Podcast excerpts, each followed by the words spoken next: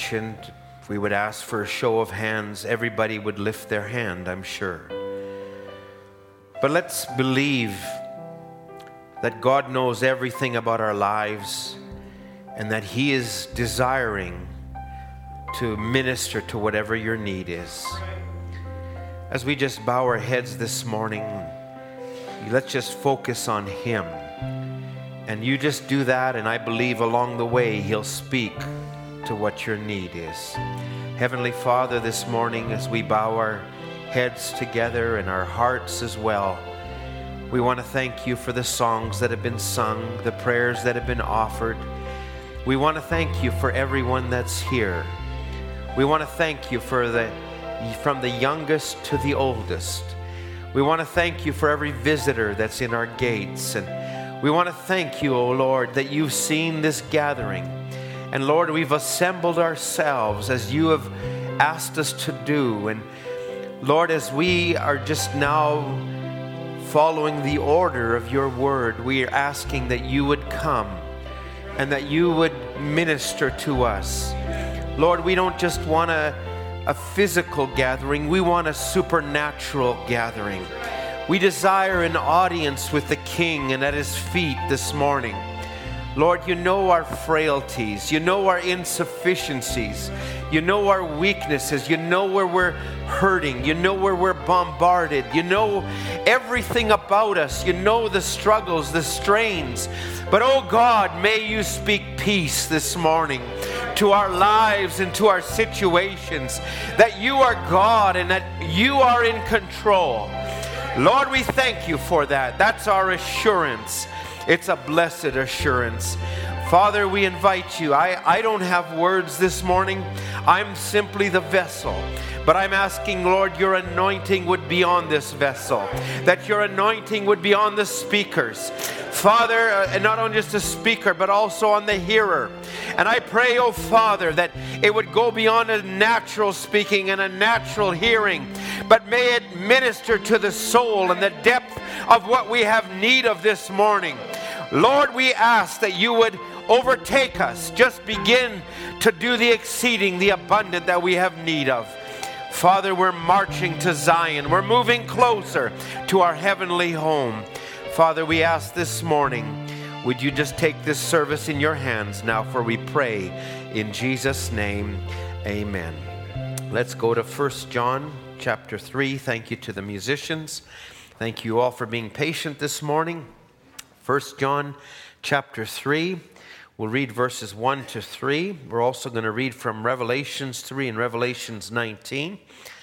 But 1 John chapter 3, verse 1 Behold, what manner of love the Father hath bestowed on us, that we should be called the sons of God.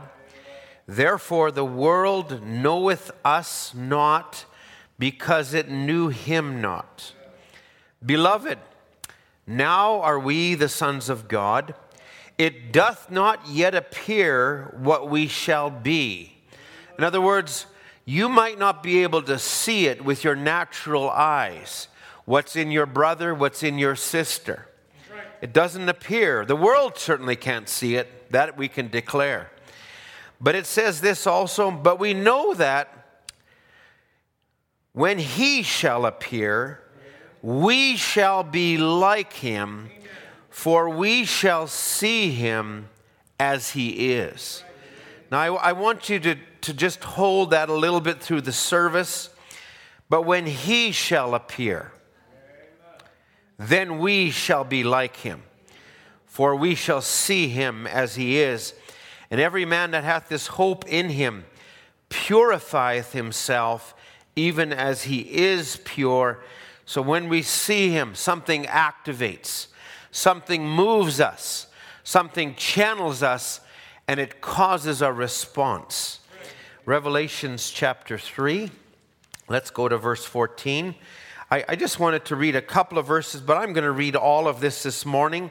I do not want this to become common to us, but I want us just to, I'm going to focus on verse 14.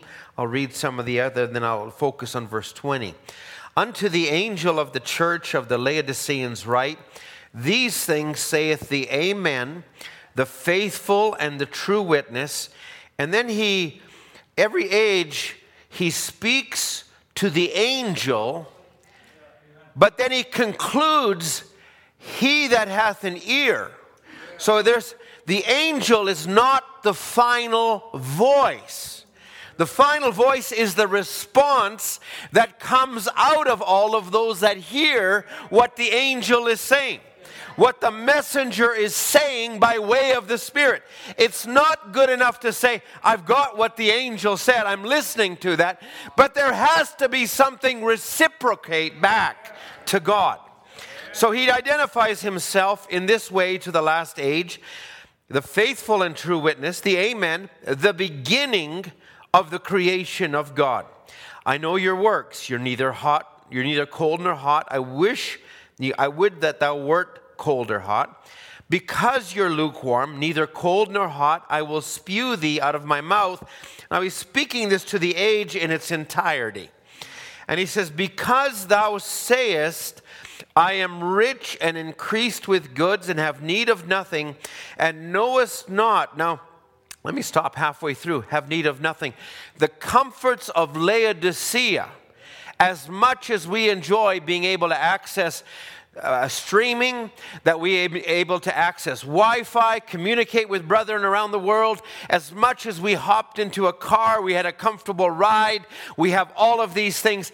These things in themselves do not elevate us higher, nor are they conducive to your spiritual walk. In fact, you have to break through those things in the age we live in to actually be desperate before God. So they are not, they don't qualify you to be higher. And you might say, well, I'm in North America. I'm glad I'm in a first world country. Whatever that means. Forget all of that. We are a body of people. This morning, I, I, was thinking of our brethren in Uganda that are still not able to attend church. And my heart bled for them. And I said, Oh God, remember your people. Remember your bride, wherever they are. And I think we need to just enter into that for one another. So he says, You're increased with goods, you have need of nothing. But nonetheless, those things may be there.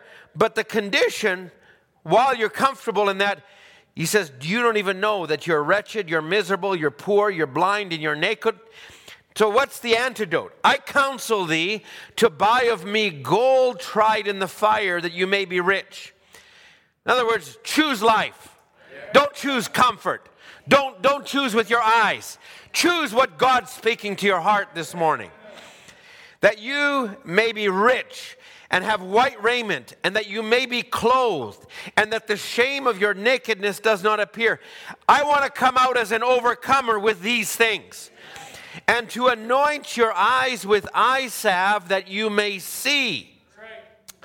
I, I, I want to enact these parts while we're in this comfortable world, while there's a, a blinding uh, in even the church world, while there's a blinding in the, in the society around us, God give me eyes to see. Verse 19, and God helps us. How does He help us? As many as I love, I rebuke and chasten. I didn't come just to be sugar coated this morning. I come, Lord, that you may shape me and mold me. Be zealous, therefore. If he's doing that, be zealous, therefore, and repent. Every one of us continually needs to die daily, empty out, repent. Lord, I, I, I, there's things that have entered in. I need to, to come out of me. Verse 20. This is now the cry God's eliciting a response from this age. Behold, I stand at the door and knock. Now, he could not open the door, but he could knock. He can't force anyone this morning, but he can knock this morning. And, and he but He's there to help you that you may respond appropriately. So He says, If any man hear my voice and open the door, I will come into him and will sup with him, and he with me. To him that overcometh, will I grant to sit with me in my throne, even as I also overcame and am set down with my Father in his throne. He that hath an ear, let him hear what the Spirit saith to the churches. God bless his word. You may have your seats this morning. Keep the book of Revelations open and turn with me to Revelations chapter 19. Now, the promise to the last age was that if you would respond, I'll give you white raiment, I'll give you eye salve, I'll give you these things. But, but here's the final part of it, and this is in Revelations 19, verse 7. Very familiar. Let us be glad and rejoice and give honor to him, for the marriage of the Lamb is come. So that's the time, that's the event. Uh, and it, it says this, and the bride or the wife hath made herself ready. In other words, she knew this date was coming. She wasn't standing idle. She was taking steps that, that was preparing for that. And then he would say to her was granted that she should be arrayed in, fine, arrayed in fine linen, clean and white, for the fine linen is the righteousness of saints. And he said, Blessed are they which are called unto the marriage supper of the Lamb. And he said, These are the true sayings of God. Now, I'm, I'm not going to give this a title of I will build my church again, even though that's where my thoughts come out of. But I want to speak this morning on the responding creation. And uh, while we were away in, in Saskatoon, I, had a thought that the Lord was dealing, which I'd like to come to parts of that in, in upcoming messages.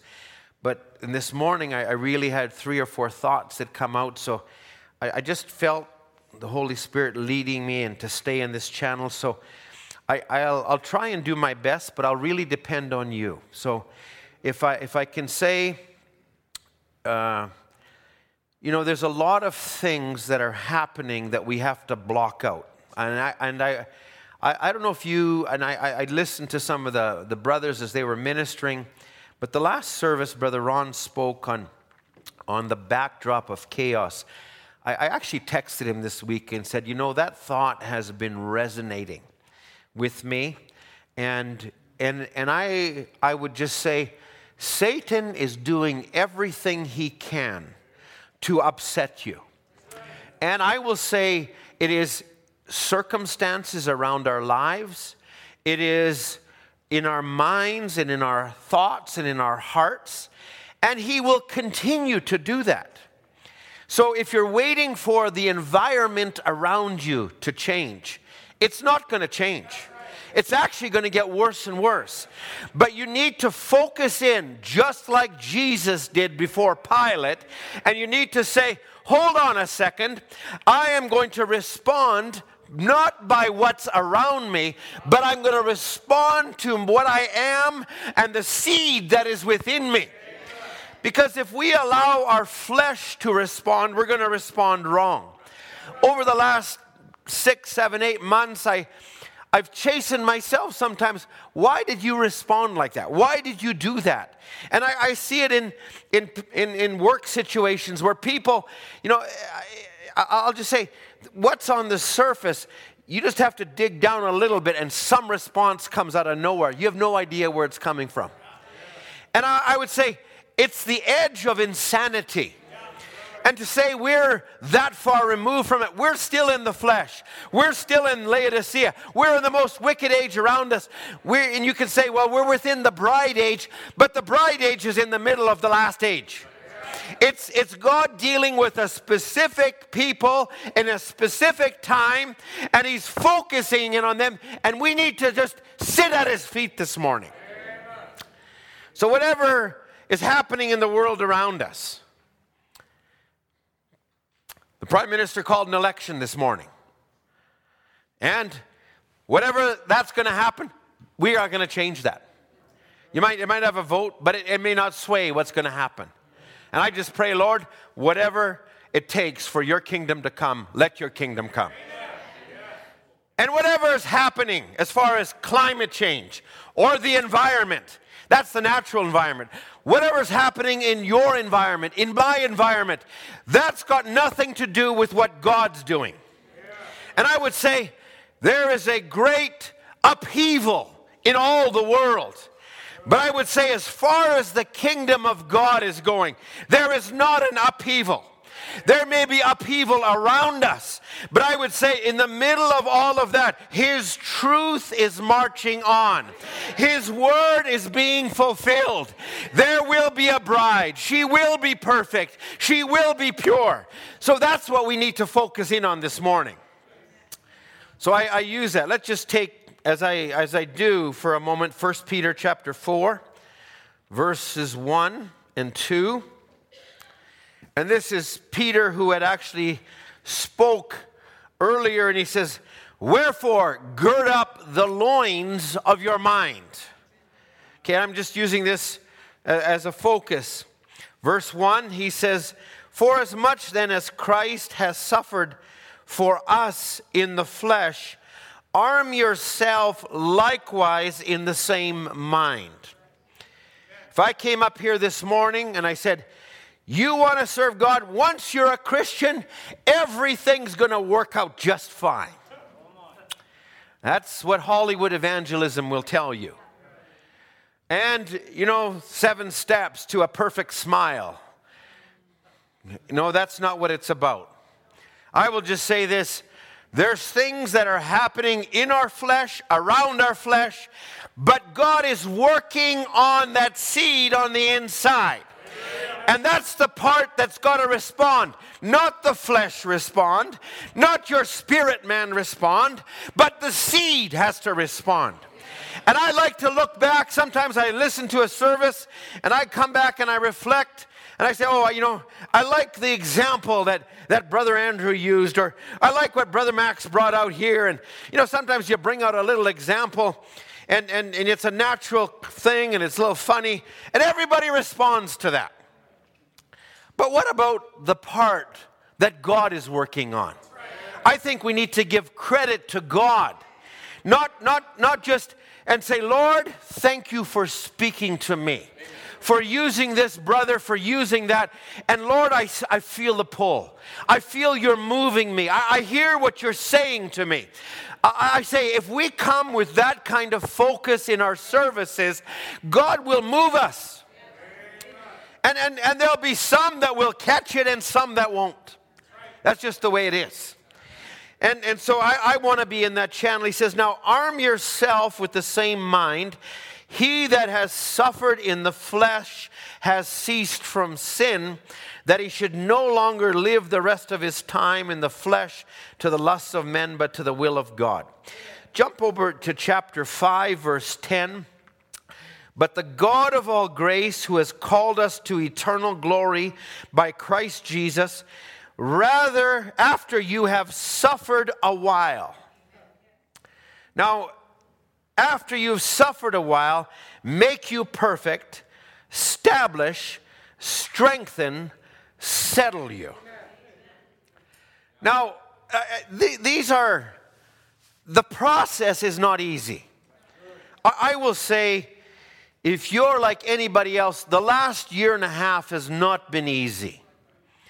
It's not been easy for those that want to come to church, those that are trying to navigate a way for the church. It has not been without stresses, strains, and, and I w- would say uh, the path has not always been easy, but I will say God is faithful. And I've just, I, I reflected a little bit on our services that we had with Brother Ron. It wasn't the way we wanted them to be, and Brother Andrew.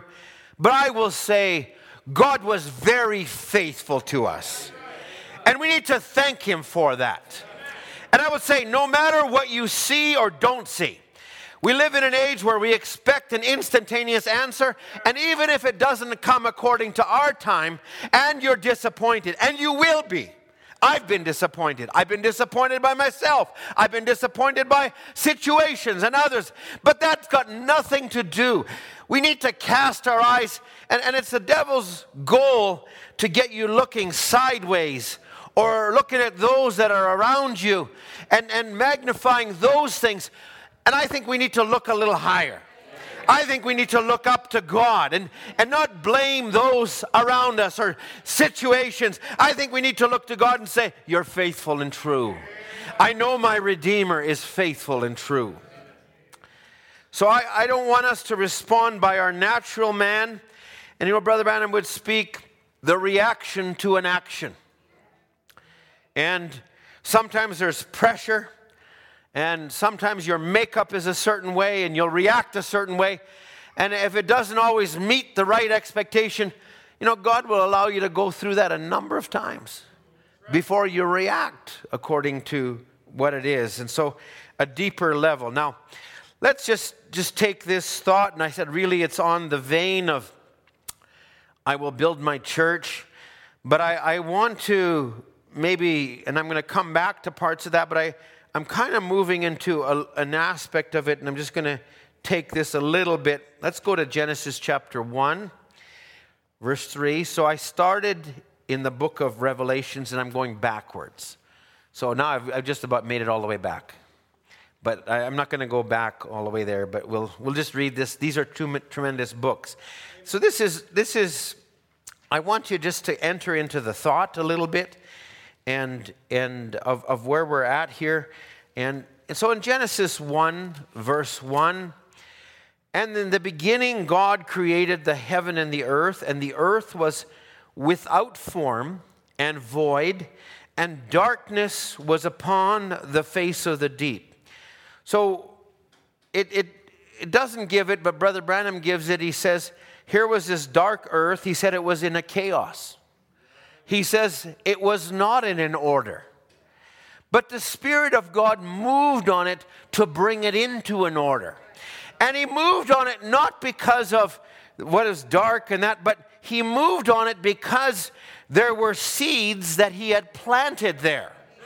And your life, whatever your life is today, whatever it was when God called you, it was in disorder, it was in chaos. And, and God moved on you not because you were a nice guy or a nice gal or because you were of a better class or, or because you, you know, but He moved on you because there was a seed in you and He was trying to elicit a response out of the seed. So the Spirit of God moved on the face of the waters, not just, just for the sake of bathing the earth with the presence of God, but it was to bring something forth, to bring a response response to what he had already planted. So it says, the Spirit of God moved on the face of the waters. And God said, Let there be. Now, he, I, am not going to go beyond that because he said, Let there be light, and there was light. But he would say, Let there be many times now as you followed through in, in, in this particular passage of Scripture. So he would say, Let there be, let there be. He would, he would, he would start with light, and nothing can live without light. He would divide the heavens and the earth. And then he would say, Let the waters bring forth. And the waters would, would bring forth certain things, and let the earth bring forth. And so it took an atmosphere to bring forth. But once that atmosphere, because God had created botany life, and He said, let every seed after the seed that's in itself bring forth. In other words, there was a channel. I'll just tell you this that you don't plant a tulip bulb in the ground here in the fall and expect daffodils in the spring. Because the channel that God has ordained, every seed after its kind. And, and, and, it, and it still follows through that way, and, and it's God's order and, and they can't help themselves. They can't make a choice. Botany life can't make a choice. Well, I don't really want to be this. But it has to follow the order. And sometimes what starts out as a tulip bulb is a little thing, and by the time it com- comes to a full flower, it, it changes many times. But that's all part of the transformation process. It's the same way with animal life. And, and you could take animal life, well, you know, like some of those little animals, when they're born, they're cute, they're cuddly, they're all this, but when they're full grown, you know, it was a little animal once before it became a ferocious lion, you know, before it became a wildebeest or whatever it was. It, it, was something little once, and, and it just had to follow in that channel. So it, it, it it's automatic. It almost doesn't have a choice. And if I can just back up a step, Brother Branham would say, He created the first thing He ever created. He said, My mind is angels. And angels were there to worship Him. And it was holy, holy. And it was, they couldn't help themselves. He was God. They were part of the creation. They couldn't help themselves. But God desired something more than a robotic form of worship. God desired something more than just something that you would put the atmosphere on, it would transform it. He wanted something that would, by choice, choose Him. That would, by their own doing, that would respond to Him in a greater way and sometimes beyond the conditions you were born in. And God is still looking for that response this morning. And so he, in his mind, he said, I'm going to create a man and I'm going to create a woman, and they're going to have a choice. And they're going to be a free moral agent. So let me, let me read just a little bit here.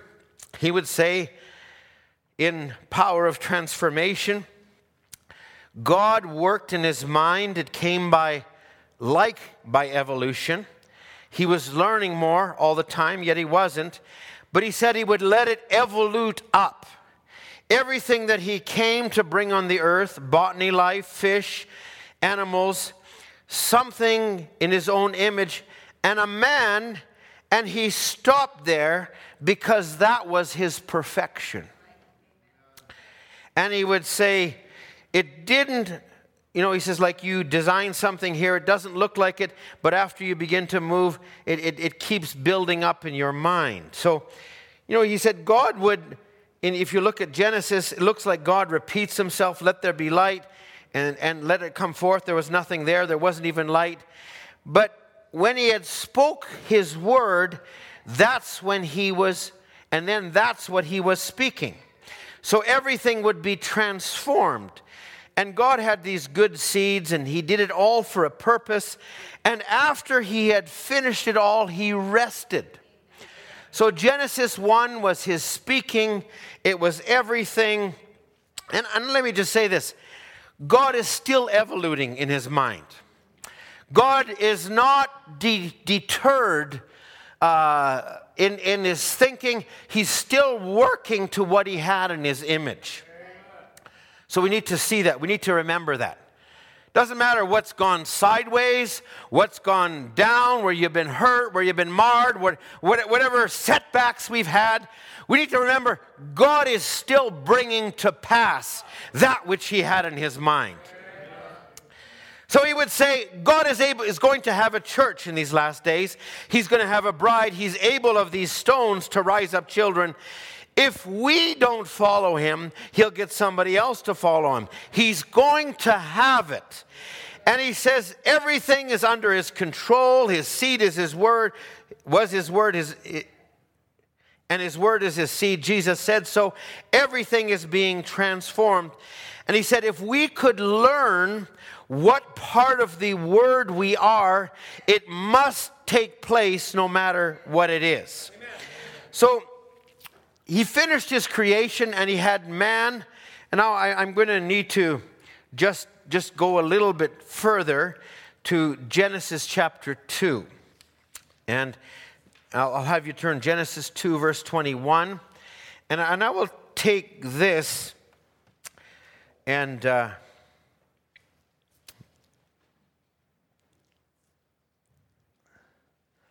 I'm going to read from, from serpent seed.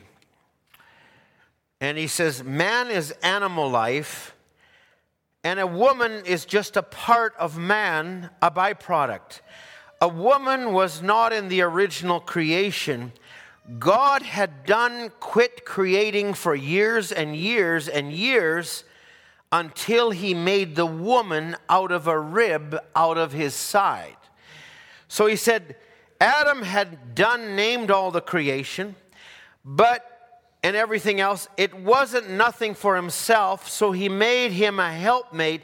He took a rib from his side, he closed up the gash, made a helpmate, and a man in his spirit was both man and woman, and a woman is just part of man. And when God takes to himself a wife, if she's correctly his wife, she's a God given wife.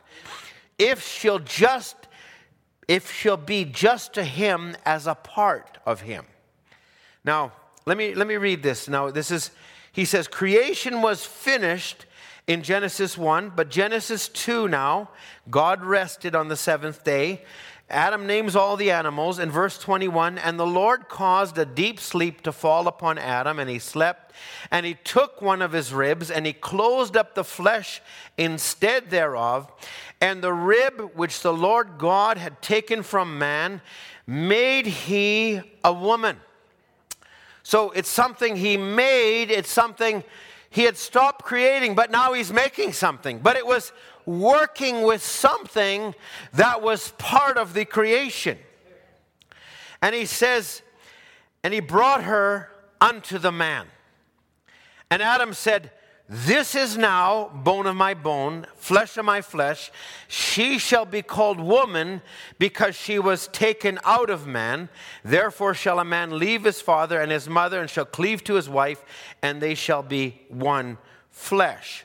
Now, if you take this part, and you know, Brother Branham would say, a woman is always a part of the man. There's the woman would not be attracted to animal life, naturally speaking.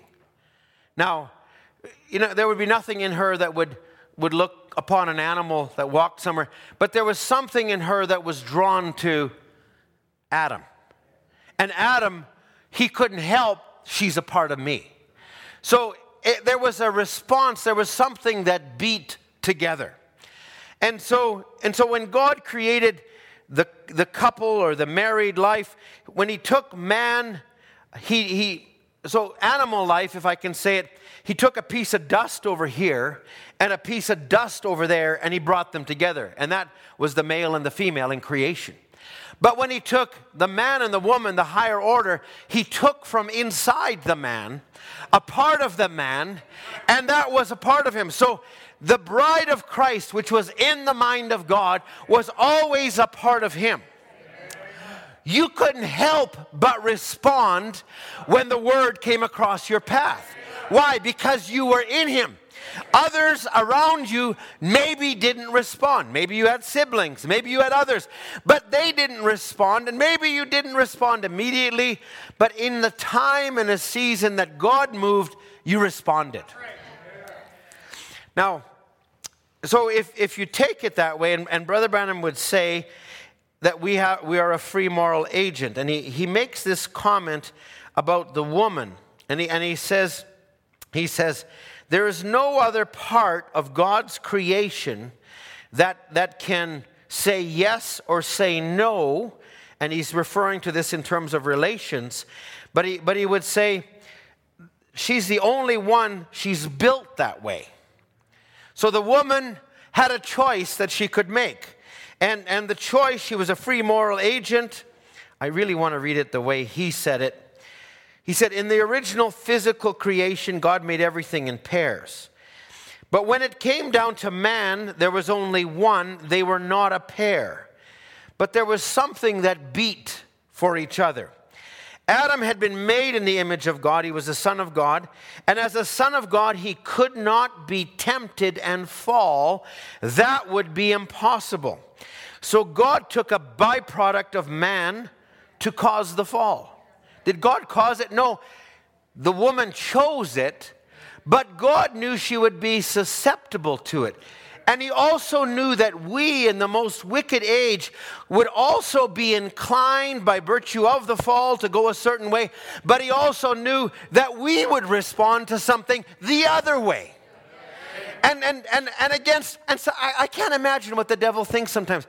I had them trapped. They were going down a path into alcohol and drugs and, and, and all kinds of immoral living and all kinds of things. And I don't know what happened. They, they just stumbled across a believer at a workplace and all of a sudden they stopped and turned around. What was that in them that did that?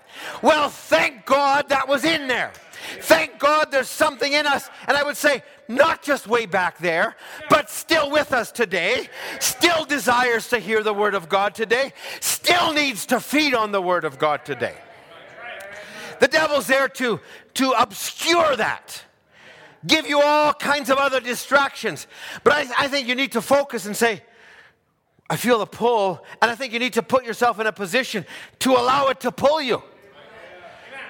It's not with your mind you serve God, it's with your heart you serve God. There's a lot of things we do mechanically, but I look for that little tug, that little something. So he would say, so God took a byproduct of man to cause the fall. The woman never stepped fresh from the hand of God as a true product of God. She was produced from the man. So is this bride produced from the man. I'm coming to this. And he says, and when God caused her to be brought forth, she was vastly different from the other females. She was able to be seduced. No other female in creation can be immoral, but the human female can be touched at almost any time. So before you sisters all think, oh, he's picking on the sisters, no, I'm talking spiritually too, that we as mankind, not in the, that's an actual word, no matter what the prime minister tries to reframe it as mankind is still true, okay? And so, and I would, I hope that doesn't come up in the election. I, you know, and I, I say, we also are susceptible. They asked Brother Adam the question Can true believers be tempted? And he says, By evil spirits. Yes, they can. You set yourself, you lean that way, you set yourself up to, to fall that way. Now, thank God he doesn't leave us alone. And I would say, I want to respond without having to go to the depths that God has to pull me out of the fire every time. I want to respond. I want to be in a pattern whereby God can move me and speak me. I want to be ready to hear. I, I, love it when, when we pick up a tape and all of a sudden the brother who's speaking speaks on it. And all of a sudden you're in that channel. God was moving me. I love it when I listen to a service from somewhere else. Oh, God speaking on them on that way. I, I'll tell you what, the minister's not in control many times. If he's really yielded, it's God leading him. I, I don't know where I'm going to be preaching in a month or two months from now. I may have thoughts, God deals with me, but service by service, t- week by week, God is leading us. And we need to have confidence in that. So he says, that weakness allowed Satan to seduce her by way of the serpent. Now, the serpent, remember, he was an upright being, just like a man, physically looked better than Adam. Otherwise, why would Eve have been attracted to him? She certainly wasn't attracted to a chimpanzee running around, but she could be attracted by a serpent who looked very much like it. Now, I, I, i am going to stop there. I'm not going to get into further parts. So I, I just wanted to bring that part. Now, I, I got to make some leaps and bounds here. Brother Branham would, would say, then came the fall. And uh, we're, we're all acquainted with it. So I, I'm, I'm drawing a little bit from the masterpiece message, which Brother Branham spoke in 1964. I, I, I really like to watch the way God led the prophet. And it was in 1964, the masterpiece message. That was when Brother Branham saw the vision of the preview of the bride. And from that time, it changed his mind and his thinking on several things. And, and, and he began to move in a certain way. He began to differentiate even just this little thing, he always thought there would come a squeeze that would be uh, uh, a something that the church would go through, and there would be an element of it. But he began to see God doesn't put a man in Feast of Trumpets, he actually picks it up.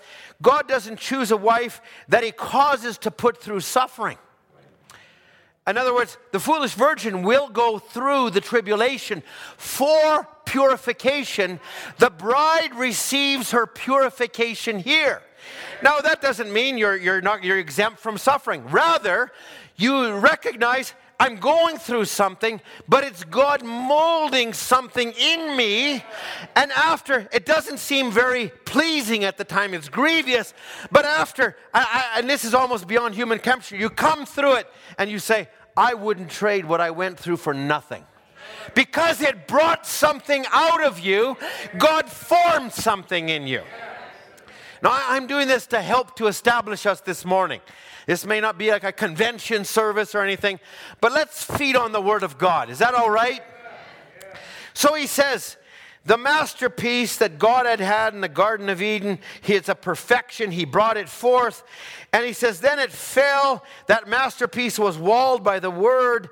And when the masterpiece itself, God's family, but when Satan marred it, now, God looked down. He says, the great sculptor, he's seen the fall of his family, the masterpiece. He wasn't willing just to leave it there, face down in ruin, but he went to work immediately to build it up again. He wasn't willing that it should perish, lay there all the time, because he's God and he will not be defeated. So he began to work immediately and began to build his own image, a man. Now, now catch what happened in Genesis because God's pattern never changes, changes. He didn't set forth to bring a bride immediately. First, he had to bring the man, and the man that's going to be the perfect one. There was a first Adam that fell, but there had to be a second Adam, and out of the second Adam would come forth another woman, would come forth another bride. So our identification is in him. We're not the bride because we're just in the seventh church age. We're not the bride because we say we are.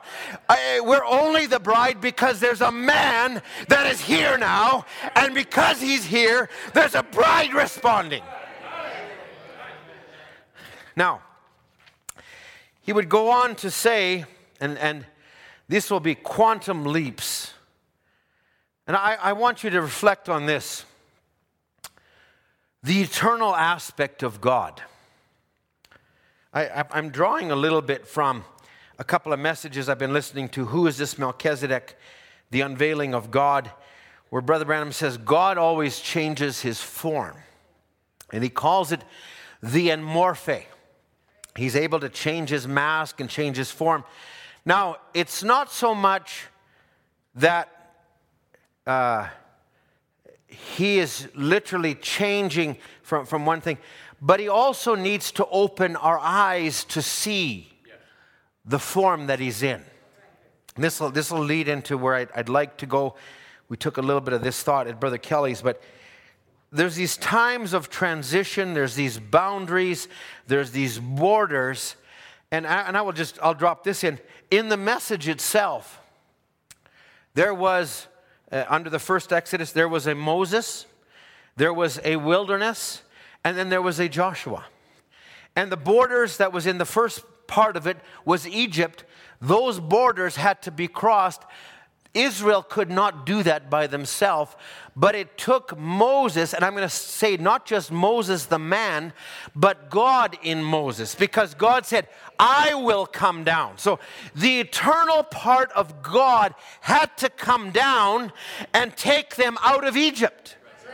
That was a border that had to be crossed. They couldn't cross that themselves, and we have to be careful because if we miss it, there was a lot of people that looked at Moses the man.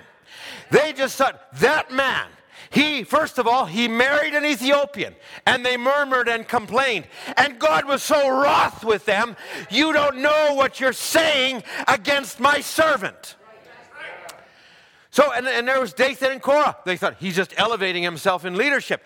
I went to the same courses he went to. I can lead just as good as you did, Moses.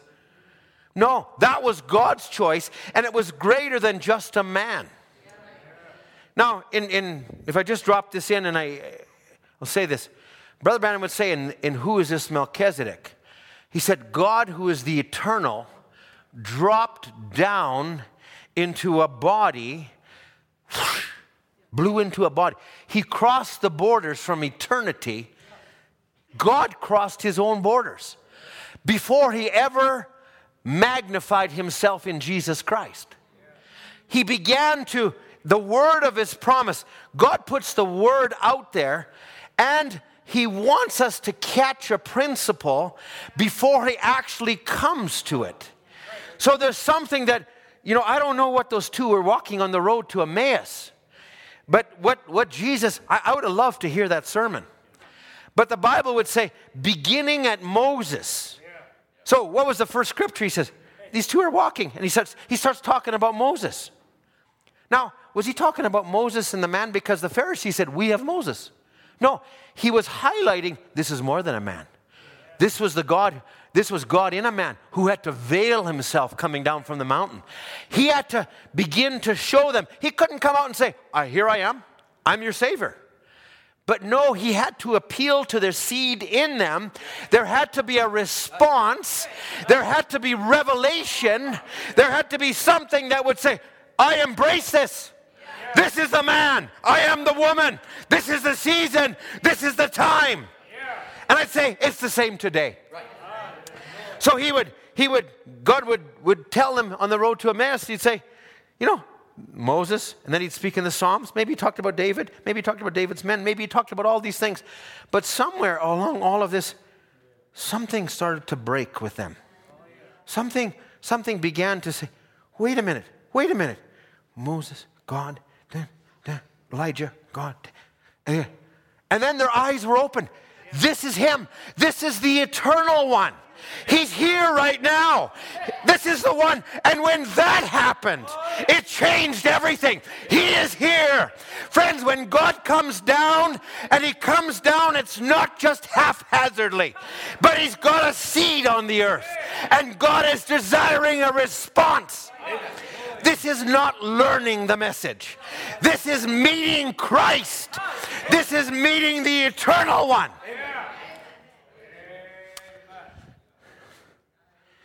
So, Brother Branham would go in the message and he'd say, So God started to build an image.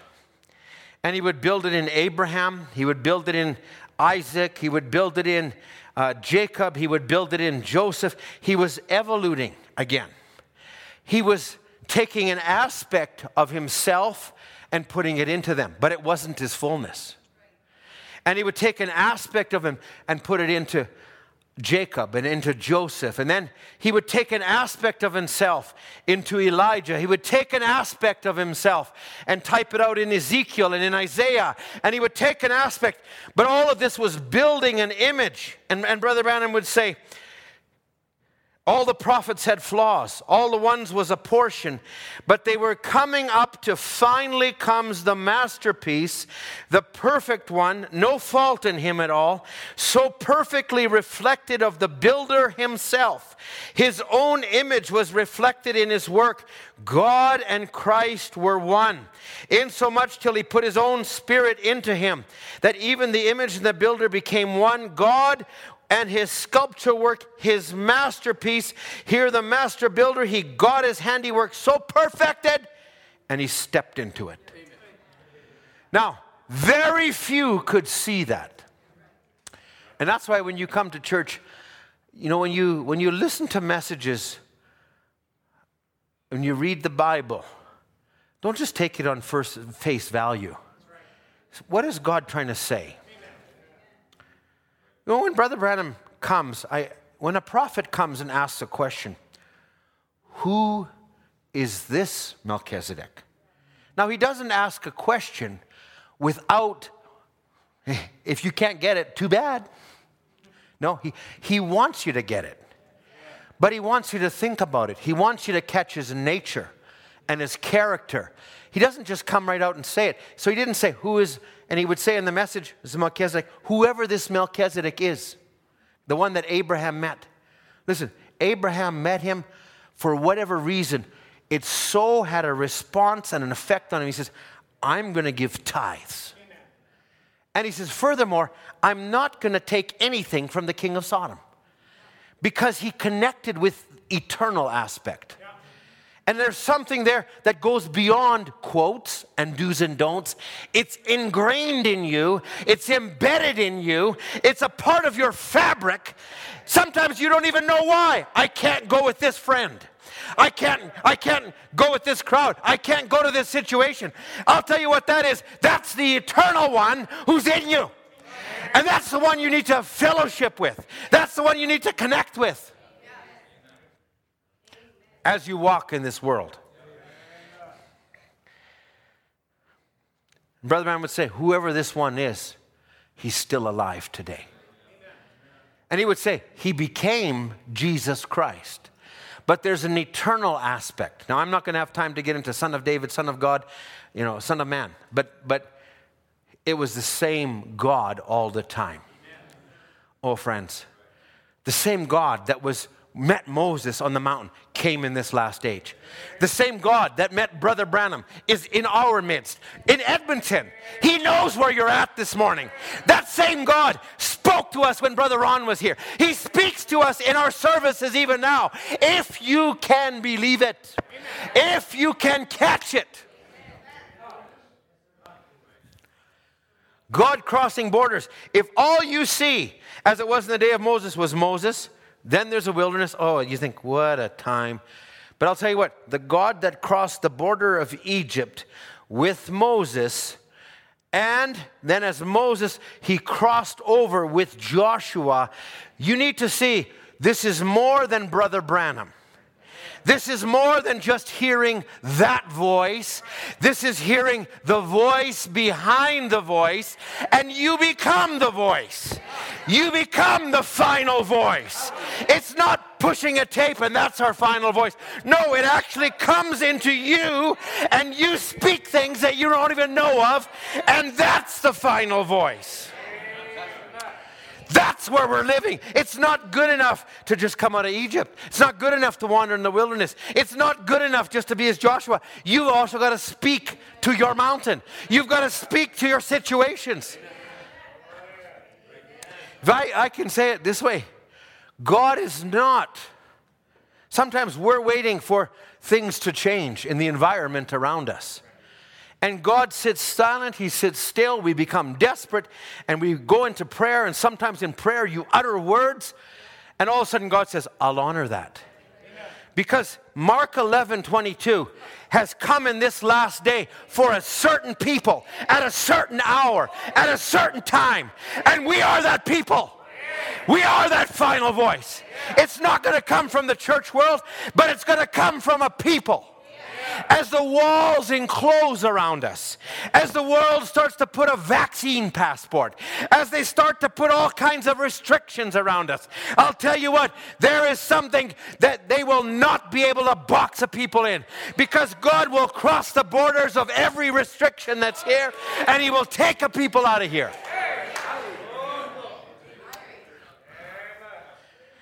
I, am here right now, so I'm going to use this right now. I, I used this example with at Brother Kelly's. It, it really spoke to me.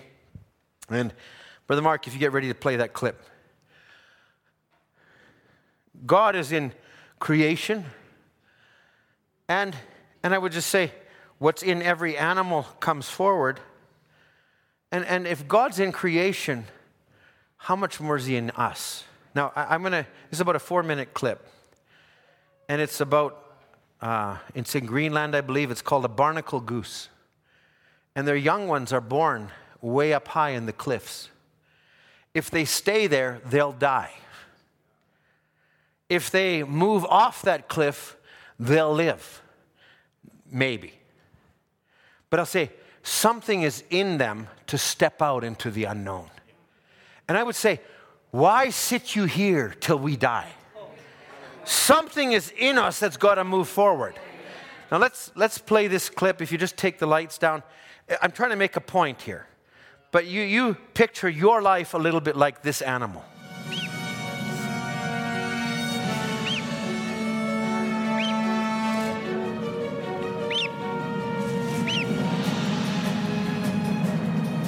The perfect launch and a controlled drop This is as good a descent as it's possible to make.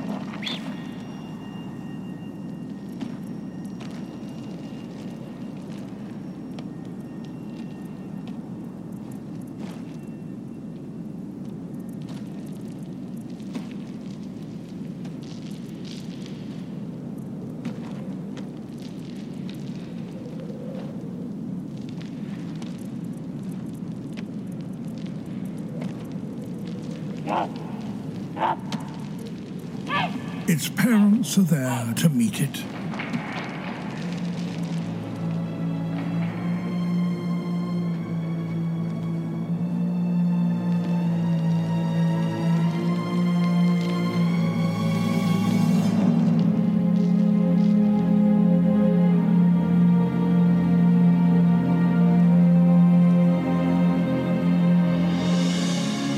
A little dazed, perhaps,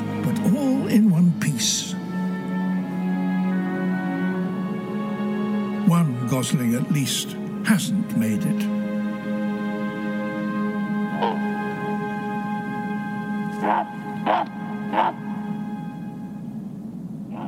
And this chick appears to be in a bad way.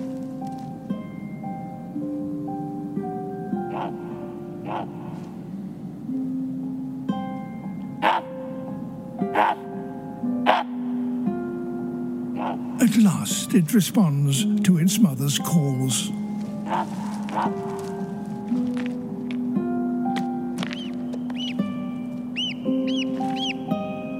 The resilience of a barnacle goose chick is extraordinary. But there are still chicks unaccounted for, somewhere amongst the rubble. The parents can't risk searching because they need to lead their two survivors away quickly before predators arrive.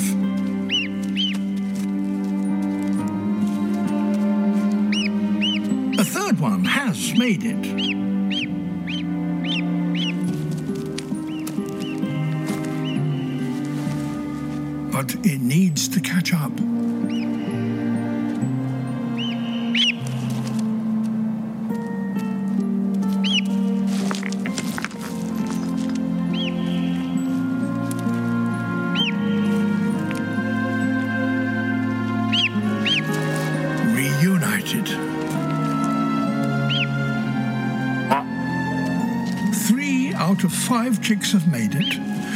Such a dramatic start in life, it's unlikely any of them would have even got this far.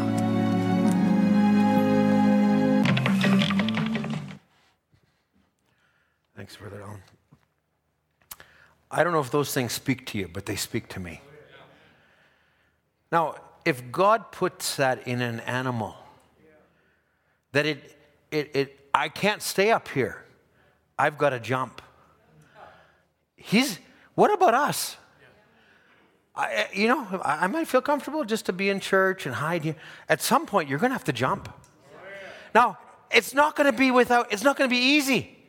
It doesn't mean you're going to get some bumps and your bruises. You will. But God also put something in you to overcome those things. There's not a believer who isn't going to encounter hurt, splits, whatever else it's going to be. It's going to happen. But forget about looking at those things. Look at what God's doing. And then I'll say this you got to keep moving. It's not good enough to stay, well, I'm just going to stay back here. It's comfortable. At some point, you're going to die. Those that remained in Egypt, hey, they didn't go anywhere. Those that remained in the wilderness, they died in the wilderness. Those that moved into the promised land, they received the benefit. I think we need to move on. Wherever you're at today, don't just look at your life, well, I'm just waiting it out until we get to the rapture. No. You've got to move to meet the rapture. You can't sit back and wait for the atmosphere. What are you going to do? Wait for conditions to change? I'll tell you what, conditions will change and it'll force you to jump. They will. So I, I use that as an example, and I, it, it's, it stuck with me. I saw that some years back, and I couldn't help it. Now, I'm, I'm, I'm using this as a little bit. My, where are we at? Our time is slipping away. Okay, I'm gonna, I'm gonna save some of this. Go with me for a moment. We're coming, we're coming to a high. Go with me to Hebrews chapter 7. This is talking about Melchizedek. And remember, the priesthood of Aaron was of one order.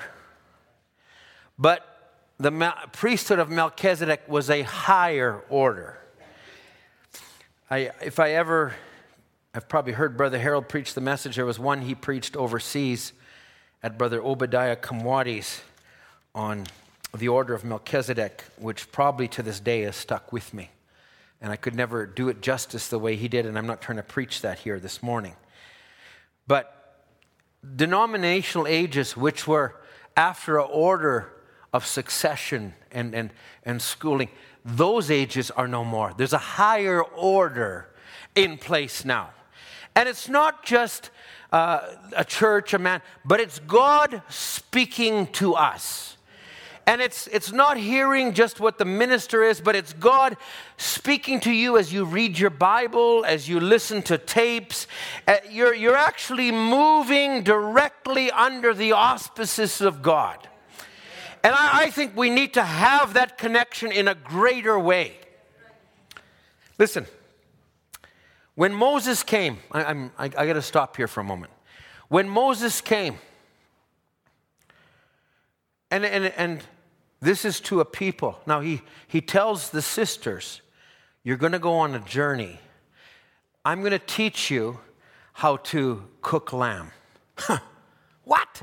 I know how to cook lamb. I don't need to hear from you. I've cooked lamb all my life. And you know, I'm going to teach you. And he says, uh, furthermore, this is how you bake your bread. This is how you do these things. And you know what? They could have said, Where is this coming from? I'll just tell you where it comes from. It's God speaking to us. You might think, I've gone to church all my life. I don't need anybody to tell me I should arrive at church a little earlier. Okay, I, I, I need to meddle a little bit. We haven't been in church for a while. We maybe have gotten accustomed to just hanging out, listening at home. That's just as comfortable as coming here. I will just say, that's not God's order. If you can be in church and you choose not to be, I just say it, that's your choice. But I'll say God's order is to gather together in a public place.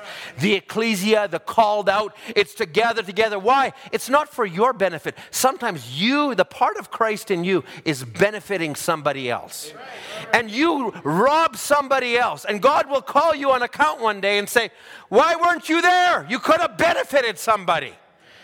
Uh, I'll say, I, I, Brother Mark, you're sitting right where Brother Lawrence used to sit. I, I used to love Brother Lawrence B. He wasn't a man in the public. He didn't sing specials. He came up to pray once in a while. But I drew from Brother Lawrence being in the church. That was a, Lawrence Kessler, that was a stalwart to me. You know, all, all the Kesslers. And, and, and I, I would say there's Lawrence and there's Walter and, and there was Fred. And, and I just want to say this if I, while I'm here, Brother Joe Kessler's still alive, but he's been in hospital now. He's been bedridden for a while. I don't know what his days will be. And there's just only two. I think Sister Lorraine is also in the hospital. But I just say this I drew from that. And I'd say, that's still God's order. So when you come early and when you come and you set an atmosphere, you don't create the atmosphere yourself. You obey the word. And when you obey the word and you do that, the atmosphere comes to the word. The res- you just respond according to the word. I don't feel like it. I need to come here. I need to come. But I'll tell you what, you respond that way and you watch the atmosphere come and you watch things change. So I, am just I'm just going to say this for a moment. So when you come to church, don't come casually. Don't spend your time talking in the foyer. Don't make it a casual experience. Still make it a holy experience with God. I say, let's not be so casual. We're coming to church. Let's have church, and let's do it like we've been taught to do it. When Moses came and told them, he said, uh, I, sometimes I like to hold back because there's too many things going on and I don't want to be distracted. But if I need to be here early, I will be here early to make an example. And I just say, we need to follow God's order. Oh, these little things, what does that matter? It matters. You follow God's order. I'll tell you what, Satan has robbed us in this last age because he devalues what God has put a premium on by way of the messenger. He robs womanhood and manhood. I'm, while I'm here, I'm just going to stay here. Man, I, I, I go walking down the mall and there's these security guards and, you know, there's some men, there's some women, and I'm going, you know, they're there, they're trying to do their thing. I see them having to work a lot harder to fulfill their role than a man would naturally do. You go to, I'll tell you what, they say in Edmonton there's only two seasons. There is summer and then there's construction season. No, winter and then construction season. Everywhere you go, note to self. I'm driving down the Yellowhead past 149th. Note to self, it said construction for a year and a half. Do not drive this way. It's 40 kilometers an hour. It's backed up. It's jammed. Ah. But I'm standing there and I watch these, these girls, these flag girls, and some of them are, women. I'm going, they're, they're, trying to make their way, and, and this might be, seem common, but that's not their place. If you hear this tape and you're here as a visitor, I'm sorry. This is the truth of God's word. Amen. Brother Brown said, her place is in the kitchen. And they're sitting there trying to make their way. They're trying to do this and do that. You know what? Go home and bake some bread. Go home and, and do something. I'll tell you what, it'll be a lot more fulfilling. And you'll be walking with God. Amen. And to men, like I'm not picking on sisters, but to men, don't spend your time gaming. Right. Don't spend your time on, on, on YouTube. Spend it with your family. Shut the things off and spend your time. That's for me, that's for all of us. Connect with your family. Make the effort. You're the high priest of your home. Listen, I, am saying this is maybe a, a little bit in a vein that we need to move up on. Listen, Melchizedek came, it wasn't just Brother Branham's ideas. This was God giving his ideas on how we conduct our homes, how we conduct our services. You do it that way, and I will say there's a blessing that will come with it that way. Hey, finished meddling. But I, I think we need, I need it. We all need it. Let's sharpen up. Let's just say, Lord, this is what you said. It holds true. You'll back up your word. Okay. Melchizedek. I, I, I need to. Hebrews 7, verse 4. I got to wind this thought slowly down here. Now consider how great this man was to whom even the patriarch Abraham gave the tenth of all spoils. Now, Abraham at that time was in a place where he was trying to eke it out, he was trying to do things, but it didn't stop him from paying tithes. He didn't respond by, Lord, you know I'm going through a hard time, therefore I'm entitled.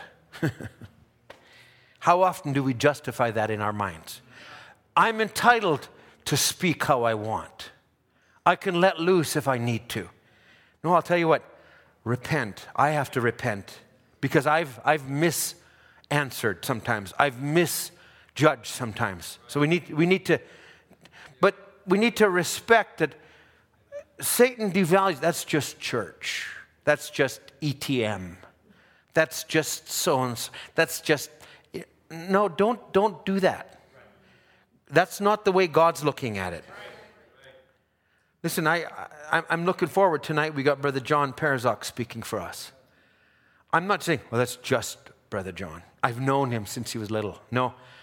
There's, there's a part of God that's manifesting in Brother John, and I want to hear that part of God, and I want to hear it through everyone that God speaks to.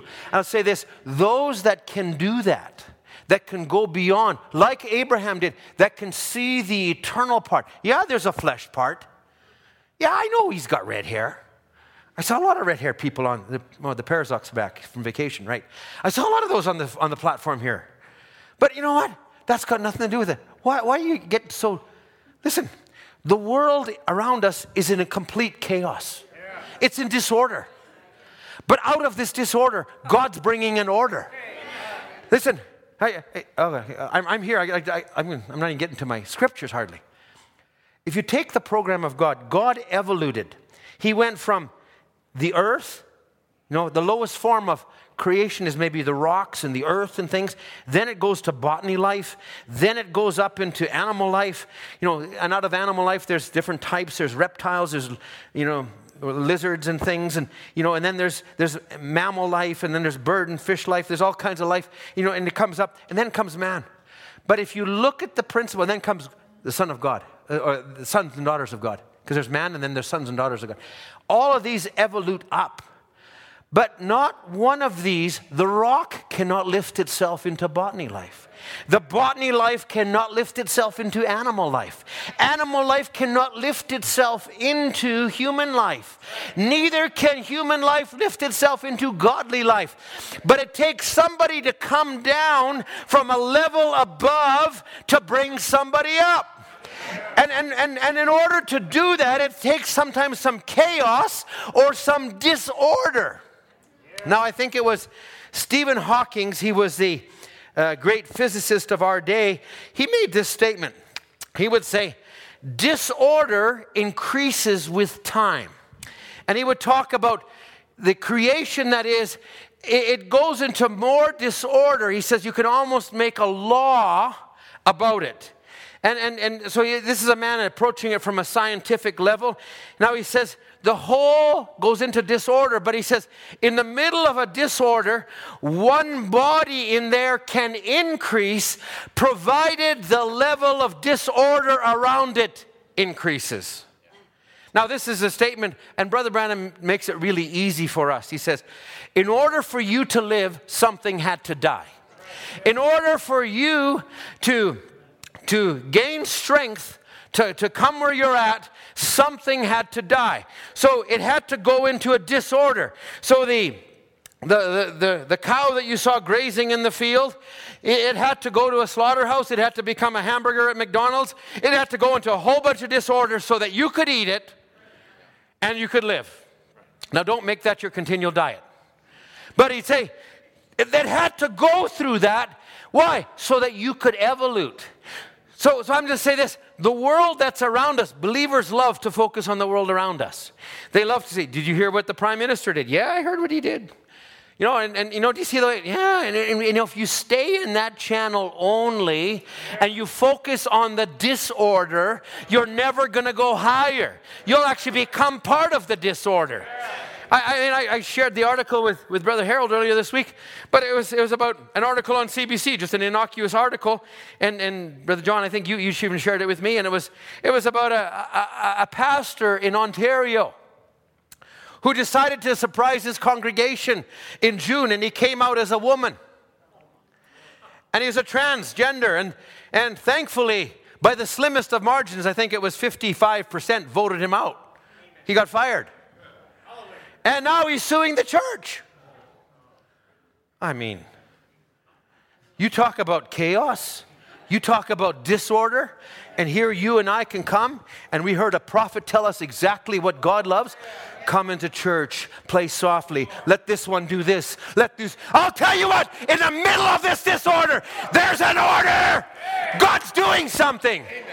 Don't focus on the disorder, it has to be here. It's got to be that way. But in the middle of it, God is doing something. And maybe in your own life, there's these huge circumstances. But if, you, if Abraham would have stayed in, in Ur, he never would have got what God wanted him to get.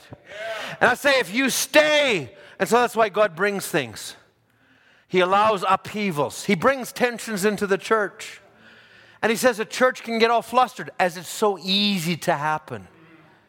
I say, God allows those things? Yes, God allows those things. He's bringing us higher. I say, oh, I've had more trouble in the last week with this thing, and I don't. I'll tell you what, it's just setting up for God to do something. This disorder, that's nothing more. You know, that, that cloud picture, Brother Branham would say, you know, you, they, they, they'd, look they'd look at that picture, but if you looked closer, it wasn't dark, angry clouds, it was angels. And I don't think, what was that statue that they had to refer to? And, and the man couldn't understand what was so nice about the statue. And, and he says they had to come and he says, you're, you're looking at it wrong. You're looking at it from the top down. He says, You got to come down and look at the statue of Jesus, and you look up and you see, Oh, my Savior. But if you look at the disorder, it took one who had to empty himself, one who had to come down for us. He had to put his life of glory into disorder to bring you and I up. I think we ought to be thankful for that. I think we ought to owe him everything for that. So when Moses would say, This is how you cook lamb, I'll say, You're right. I don't know how to cook lamb. And he would say, Fathers, this is how you, you dress, the staff in hand. You're right. This is how we got to dress. This is how we got to act. These are little things, but I'll tell you what, they will give you comfort. They will bring peace to your mind in the middle of chaos. You can get in prayer and you don't have to battle and say, Well, I, I scraped by with this, I got by with this. No, you can just say, Lord, I've done this at your command. Therefore, Lord, meet me, walk with me, talk with me. Respond. Respond according to God's word, not according to what's around us. Hey, we got to focus in like Jesus did. We got to just say, that's a lot of noise. But in the middle of that noise, there's something I'm hearing. I'm listening to a different sound. And I'm feeding on a different sound. My, my. Don't be distressed by it. We live by the substance of, of death. You know, okay, I, I, I won't be able to go into some of these other parts. I'll save some of it for this next week. Listen, let's have the musicians come. I'm going to let you out here a little early rather than get into something and prolong this. You know, they say your human life, Scientist, they asked him. Brother Branham actually asked the question. I, I love it when Brother Branham asks a question. You tell me how a black cow can eat green grass and give white milk. Now, that's a silly question. No, there's, there's some transforming going on here as it goes through these stages. And then, you know, he, he, he would just say, he would talk about our human life and he would say, Now, you want to measure your life? He says, Stick your hand in a, in a bucket and pull it out and tell me where it was. Because that is your earthly existence. You've only got so much time. Brother I would say you have four degrees of light in you. And, and, and I, I, I think if I take his measuring rod, I'm on my last degree of light. I hate to say that. I, I, I told somebody I just hit 60, and a sister that was in, in Saskatoon, she says, Brother Ed, when you told me, I, I was floored. I, I, I, eh, you threw me for a loop the rest of the service. I thought you were 50. I said, Oh, sister, God bless you. Let me shake your hand.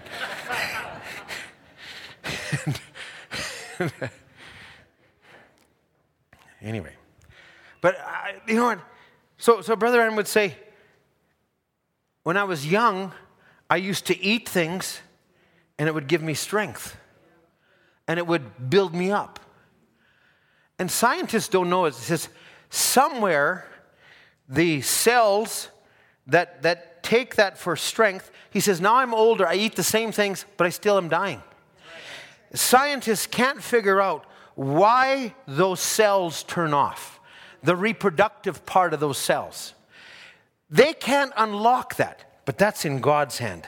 There's an appointed time that God has. There's an appointed time for the earthly cycle that we have, but I'll also say in God's economy, and I haven't even touched, you know, I, I just briefly touched the Old Testament masterpiece, but the New Testament, which the bride comes out of, that masterpiece as she is in him, there comes a time when all the disorder of his life is put back into her and she's brought back into the heavenly cycle. And as the disorder around the world increases, there'll come a time when God's going to say, Okay, I'm not going to hide you in a church or in a bunker. I'm going to cross the border of mortality to immortality. I'm going to allow your genes and your cells that have been held captive to change. But I'll say this stay in God's order. I think we've been given the greatest order. Reverence the message, appreciate the message, take it for face value. Don't let the devil lie to you. It is life to us in this last day, it's life to me. God bless you. Let's stand together.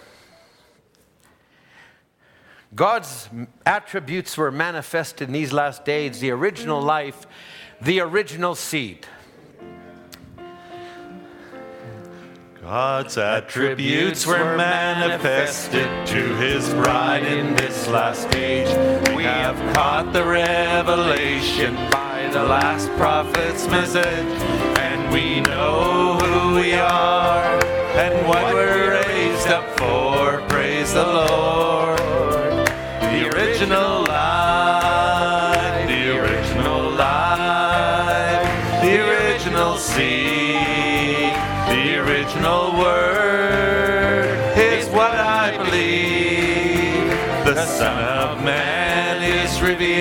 The seventh seal is unveiled, the original life, the original seed. We are the Word made flesh today, and this is what the Scriptures say. And our names are seen within, redeemed and perfect without sin. Yes, we are anointed and inspired by our God. Original life, the original life, the original seed, the original word is what I believe. The Son of Man is revealed, seventh seal is unveiled, the original life.